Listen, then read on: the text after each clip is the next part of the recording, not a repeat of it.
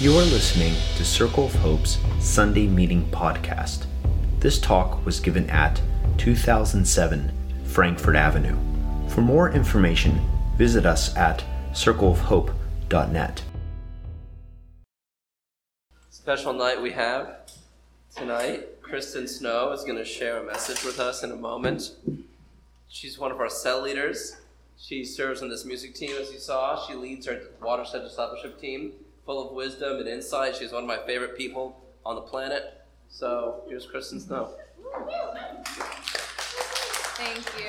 I'm really glad to be here with you all tonight and sing with you. It's so much fun. Like kind of losing my voice with this.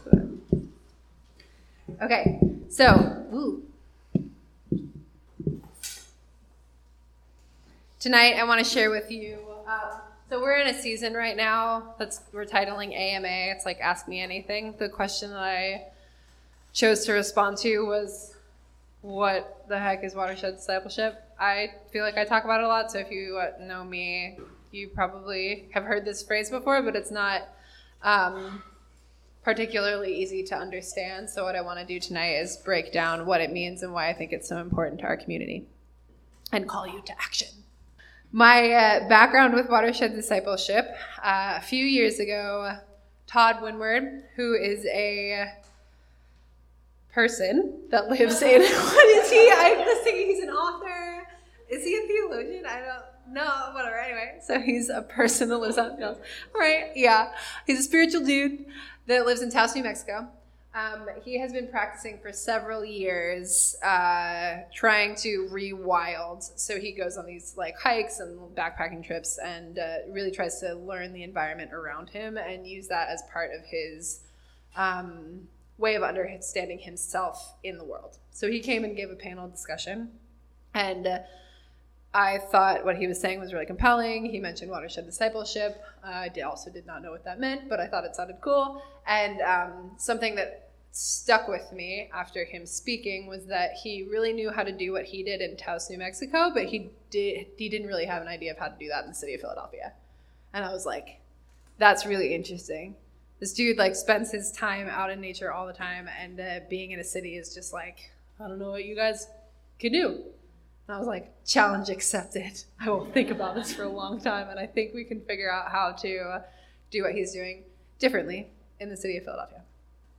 Um, and then two years ago, I participated in a cohort with Bartimaeus Cooperative Ministries, which is run by Ched Myers and Elaine Enns. They're both authors, social justice workers, theologians, um, working in like restorative transformative justice. They're really cool people. They're based in California. They um, are the people that basically that coined watershed discipleship, as far as I know. They had a group of people that they were working with, thinking about how to um, relate to God and creation and humanity together. So they wrote this collection that's in a book called Watershed Discipleship. They also have a website, and um, it's kind of become like a national movement that pops up in kind of different church spaces all over the country, which is cool. So that's a basic background of. Oh, and also Carnival. If you were familiar with Carnival de Resistance last year, um, Jay and Tevyn, who used to be a part of our congregation but moved to North Carolina recently, they do a lot of work with watershed discipleship, relating their understanding of biblical texts with um, our current place and um, the watershed that we live in, which is the Delaware River watershed. So, to start off my talk, um, if you've been engaged in social media, the news, or listened to the radio, I'm sure that you're familiar with the onslaught of climate related catastrophes that are occurring at fre- rapidly frequenting speed in our world say that this way. Warning, warning you now, this is going to be really heavy for a while, but we will get through it together, and there is hope. Last year, The Guardian published an article on a major report produced by the World Wildlife Fund and involving 59 scientists from across the globe stating humanity has wiped out 60% of mammals, birds, fish, and reptiles since 1970 leading the world's foremost experts to warn that the annihilation of wildlife is now an emergency that threatens civilization. In May of this year, this article was published in the New York Times reporting on yeah, a 1,500 page United Nations assessment. A few quotes from this article. Since 1500, at least 680 species have blinked out of existence. All told, three quarters of the world's land area have been significantly altered by people. And 80% of the world's wetlands have vanished since the 18th century. Human actions threaten more species with global extinction now than ever before. Right now, we're watching the Amazon burn and those in the Bahamas fighting for life, scraping what is left of their homes after yet another devastating hurricane rips through their community. And this has happened all over the world for years. People just keep getting their lives completely demolished by these hurricanes and have barely anything to, um, except for their will to live, I guess, to fight back. Um, and they have to deal with many of their family members and friends dying. Devastating floods and fires have ravaged people who live in the Midwest, West Coast, and the south of the U.S., as well as the Atlantic coast. Hurricane Maria and Harvey, if you remember those, the wildfires in California and Alaska. The past five years have been the hottest years globally on record. A lot of this is due to irresponsible and destructive fossil fuel industry practices, overconsumption, lack of respect for natural land, indigenous communities, and sensitive ecosystems. Oil spills, refinery fires, illegal logging and land clearing, burning fossil fuels, dumping toxic waste in waterways are all huge contributors to the disasters I've just mentioned. And why am I telling you all this? Because we, as a community, as a part of the planet, need to be awake to the drastic change that is currently happening to our home. We need to honestly consider what we are witnessing. We need to be present to it we need to grieve.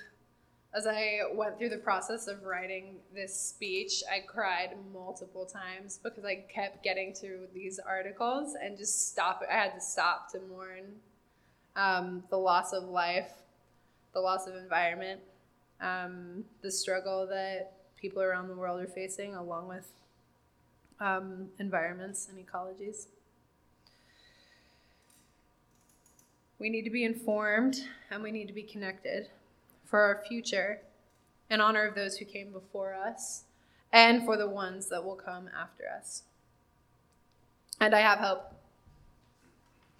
Watershed discipleship is a response to the overwhelming climate catastrophe that we're seeing right now. It's a way to gather, witness, preserve, and respond. Starting off with the basics what is a watershed? This is, I think, a fairly good depiction of a watershed. A watershed is an area of land that drains all of the streams and rainfall to a common outlet, such as the overflow of a reservoir, mouth of a bay, or any point along a stream channel. So you can see here that the mountains collect the rainwater, it goes down the mountains and then into that common river that then um, empties out into a larger body of water. So we are in the Delaware River watershed. All those streams and rainfall go into the Delaware River along with other rivers and then eventually um, enter into the Atlantic Ocean. Why water? Mni Wiconi is Lakota for water is life. As we learned from our indigenous neighbors at Standing Rock during the Dakota Access Pipeline protests, water is life. We are made of water we need water to survive. We all know that humans will die faster from not drinking water than not eating food. Um, water is present all over the Bible, too. Um, in the second sentence of Genesis, God hovers over the waters. Now the earth was formless and empty, Darkness was over the surface of the deep, and the Spirit of God was hovering over the waters. Genesis 1 2. In the book of Mark, Jesus was baptized and named the beloved of God in the river. At the time, Jesus came from Nazareth in Galilee and was baptized by John in the Jordan. Jesus, uh, just as Jesus was coming out of the water, he saw heaven being torn open and the Spirit descending on him like a dove. And a voice came from heaven You are my Son, whom I love. With you I am well pleased. Mark 1 9 through 11. Jesus promises comfort and relief in John 14, Jesus answered, Everyone who drinks this water will be thirsty again, but whoever drinks the water I give them will never thirst. Indeed, the water I give them will become in them a spring of water welling up to eternal life. And those are merely a handful of examples. Jesus interacts with water constantly throughout the gospel, and water is also a really important part of storytelling in the Old Testament. Discipleship, watershed discipleship, is following the teachings and practice of Jesus. And I think from what I just said, following Jesus' practice of being rooted and in water. I think uh, Lydia, Lydia Wylie-Kellermann, who's based in Detroit and works with water justice there, um, she has a chapter in Watershed Discipleship, and I really like the way that she frames this why with Jesus. Ironically, it is likely that we know the names of Jesus' water better than we know those of our own the River Jordan, the Sea of Galilee. We know our water as it comes from a tap or bottle, but are ignorant about from which stream, lake, or aquifer it comes. Today, our lives are so fast paced and mobile that there is no time to touch and know the waters. If we are to follow Jesus, who knew his waters in his place, we must take the time for our roots to go deep, to know our place so intimately that we cannot ignore the needs of our neighbors or the unjust history that has shaped us. Watershed discipleship is a combination of those two ideas. It is a movement that was formed with Ched Myers, Elaine Enns, and a collective of many other folks who are in the practice of honestly calling out and divesting from their complicity in climate catastrophe and working for healing. This is a fluid thing. Watershed discipleship is a concept that is a work in progress, and it is discovered and defined by all that choose to engage in it. I consider it to be an extremely emergent strategy, which is a term that I'll talk about later, um, spoken about by Adrienne Maree Brown. So I like Todd Wynward's breakdown explanation of watershed discipleship that it's that's in his book Rewilding the Way, building upon Ched Myers' initial theorizing on the topic. And I'm gonna have y'all help me out by reading these. So can somebody read being disciples during this watershed moment? Uh, at this crucial turning point in history are choices between responsive discipleship and reactive denial. We can't pretend any longer God's word is not just our grab bag and our trash can to do with whatever, however we will. There are consequences to our actions. The interlocking crises of global warming, diminishing resources, heat everything, and widening ecological degradation compels us to make environmental justice and sustainability integral to everything we do as disciples. Thanks. I think this is adding to what I've already stated with all those scary articles and facts earlier. Our reality is a rapidly changing environment, and we, as disciples of Jesus, are called to respond. We are charged to care for all of what God has created, prioritizing those who are most need and most needy among us. The earth is clearly crying out in pain, and we should listen in this watershed moment. Can someone read Being Disciples Within Our Watersheds? Becoming an engaged citizen of a particular place, experiencing its characteristics, and being formed by its constraints, its seasons, its bounty, and its boundaries the primary task of watershed discipleship. It is the replaced identity as we as a species must rediscover we are to unshackle ourselves from the exocidal, displaced oath of empire. More than just memorizing a few facts about our locales. We need to go to school on our surroundings, as the ancients did, and become disciples who learn core life truths from our home, home places. We need to take up the yoke of our watershed and treat our region as a rabbi. I'll wait this one. And I'll read the middle one. Being disciples within our watersheds. Wendell Berry warns us that abstract concepts such as saving nature, global thinking, or creation care are well intentioned, but achieve little unless rooted in actual landscapes. The real question, Berry states, is not how to care for the planet, but how to care for each of the planet's millions of human and natural neighbors, each of its millions of small pieces and parcels, each one of which is some precious way different from all the others.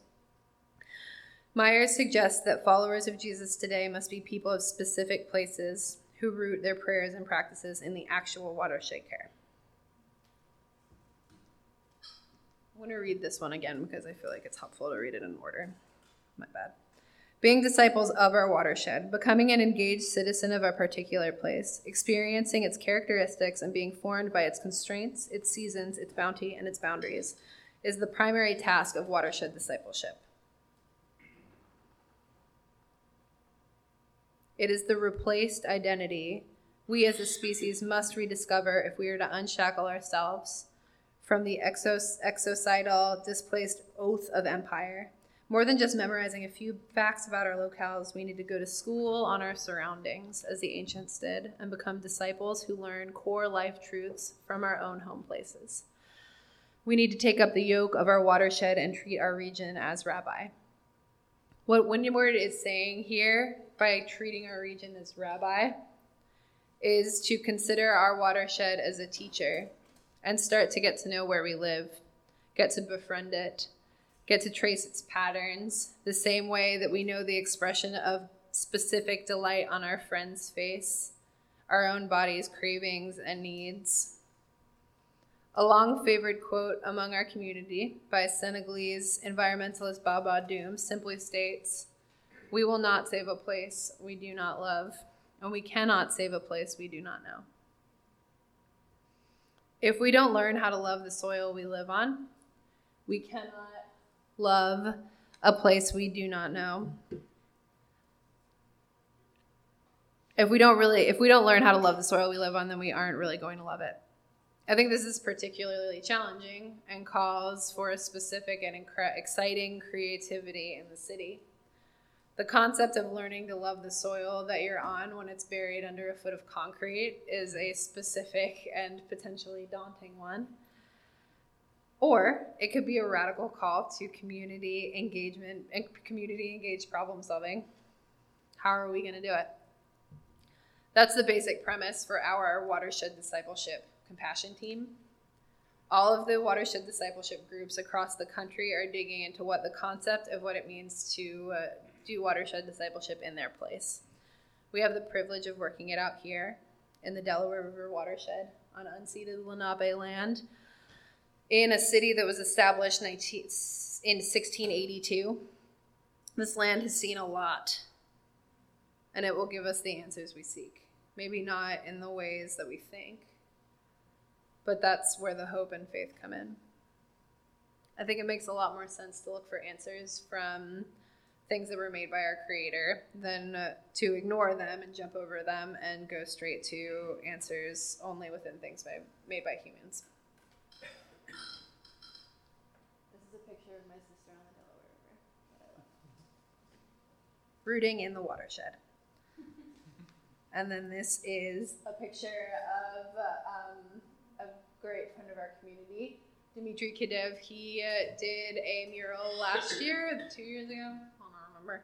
Um, this was inspired by our watershed, specifically in Philadelphia. So I worked with him to come up with ideas for what he should depict because he travels around a lot and is basically based in California and doesn't really totally know that like specific animals that are here.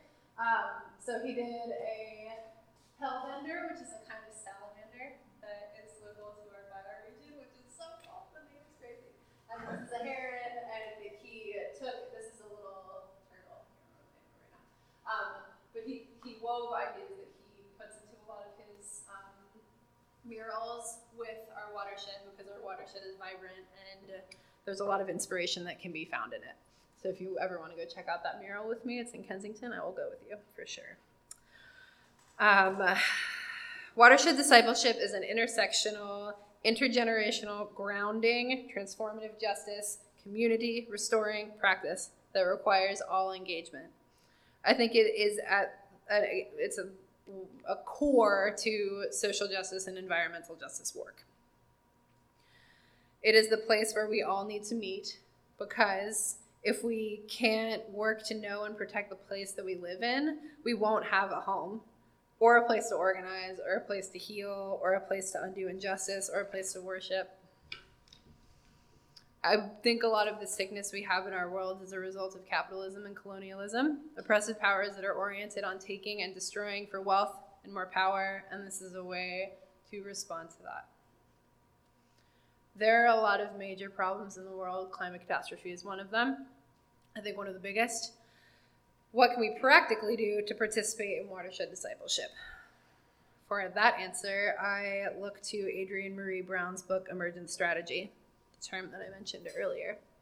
Adrienne is an author, anti social justice facilitator, organizer, doula, doula, and a person that I deeply respect. She has been influenced by some powerful teachers, including Grace Lee Boggs and Octavia Butler.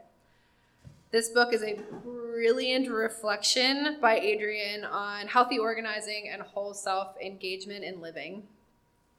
She often looks to nature as a teacher in how to be emergent. So I will read a quote from her where she describes what emergence means. One of the best concepts I have learned from discussing this wow, this wonder, emergence is the way complex systems and patterns arise out of a multiplicity of relatively simple interactions. It is another way of speaking about the connective tissue of all that exists. The way, the Tao, the force, change, God, goddess, life. Birds flocking, cells splitting, fungi whispering underground. This crisis is everywhere massive, massive, massive, and we are small. So small. But emergence notices the way small actions and connections create complex systems, patterns that become ecosystems and societies. Emergent strategy is how we intentionally change in ways that grow our capacity to embody the just and liberated worlds we long for. A major player in the concept of emergent strategy is fractals, which ferns are um, a good example of fractals in the natural world. If you see this picture, you can see that there's small things that repeat and then are created, like their shape is created in the larger thing. How we are at a small scale is how we are at a large scale. The actions we take in our place here have ripples we cannot necessarily put out the Amazon, the fires in the Amazon, or even the fires in California or Alaska. We are building community in Philadelphia. We're responding to overdoses. We're tending gardens. We're raising babies, caring for our neighbors, organizing participatory defense hubs, laboring for the equal rights of our LGBTQ friends and family, living into what it means to say Black Lives Matter, water is sacred, abolish ICE, and on and on and on. What we need to do is creatively, emergently weave watershed discipleship into all of these actions. So, what I'm saying is that the way to respond to climate catastrophe is in this place that we have influence, the Delaware River watershed, and through this practice, we are affecting a greater whole, the greater whole. Emergent strategy and watershed discipleship are encouraging us to have faith that our actions here can spiral into larger and larger influences. What we have the ability to respond to is helping shift the culture of abuse that we have here. Protesting pipelines, engaging in waterway cleanups, lead remediation, single use plastic bans, working with communities whose air is deeply polluted, learning as a community how to grow our own food and share it with our neighbors, how to reorient our context from the earth being something that we take from to the earth being something that we are in right relationship with. Not an easy thing, but it can be done. There are a lot of, there are millions of other ideas to apply this concept, and I want to discover them with you as a church community. This is a picture of a street that is a block away from my house that I think is thriving and beautiful, and a lot of people would describe as neglected and not worth keeping around. And I love it. I think it's wonderful. Audre Lorde, this is a great quote. The earth is telling us something about our conduct of life, as well as about our abuse of this covenant we live upon. Not one of us can believe themselves untouched by these messages, no matter where they live, no matter under what illusion of safety or uninvolvement we may pretend to hide. Each one of us has some power that can be used somewhere, somehow to help save our earth. Each one of you has power to influence our earth and to influence each other. There is a place for you. I do not know how to answer what's next. I don't know how to answer what's going to happen, and I can't tell you that it's going to be okay because I have no idea. And it's we're definitely not going backwards. We're moving forwards. It's terrifying, but that's where it is. Um, and I'm happy that I'm working it out with you. Uh, I will tell you that I believe in a God that cre- has created us to be resilient and restorative, and that we have a capacity and capability to be in right relationship and I want to explore what that looks like in our community. These pictures are examples of what that can look like in small ways in the past year or two. Um, this is the Watershed Discipleship Team plus friends doing a water, uh, Delaware River cleanup in um, collaboration with United by Blue. These are a rainbow assortment of vegetables that were grown at Heartland Farm in the heart of Kensington. And this is me just participating in a parade that was part of the carnival. There was a song where she dressed up as a fish and I dressed up as some woodland creature thing. and it was fun and absurd. So it's not just like hard work, but it's also a lot of fun. And that's why I'm leading the Watershed Discipleship team. Because it grounds me in a world that is on fire and flooding and overdosing and starving and getting murdered. It gives me a different perspective and sheds light on the world that we have that is growing and transforming and learning and feeding and healing and believing. We're talking about a watershed discipleship cell that we want to start where we're going to be thinking about these spiritual formation concepts every week. If you are interested in doing something like that, let me know. We have um, a watershed discipleship team meeting next Sunday after the 7 p.m. Um, and I also just put a ton of resources up behind me. uh, these, this is basically an example of the books that have influenced me in the last few years, and uh, some links that I could think of this morning when I was putting the slides together. There's a ton more, but um, Watershed Discipleship team, if you want to email me to get in touch with what Watershed Discipleship is doing, feel free to. I'll put a email list in the back that you can sign up for. We also have a Facebook page called Watershed Discipleship COH. If you follow that, you'll be able to be more connected with like updated things that we're doing, interesting articles we find. If you can find articles, you can post on there. It's an open posting thing, so uh, the more the merrier. It'd be really amazing to cultivate that together. Urban Farm Team is another great way to uh, practically get your hands in the soil in our city. Um, you can email Jess, and she can connect you with Heartland Farm, or there's other um, there's other farms that are part of the Urban Farm Team too. And then they also have a Facebook called Heartland Neighborhood Farm. Um, is a great resource. Movement Generation. Um, yeah, there's a lot. So I'll email this out. Um, but this is the things that have influenced me a lot. That is all that I have. Thanks for listening to Circle of Hope's Sunday Meeting Podcast. If you want to talk about it or get connected to a cell, you can find one under our Connect dropdown at circleofhope.net.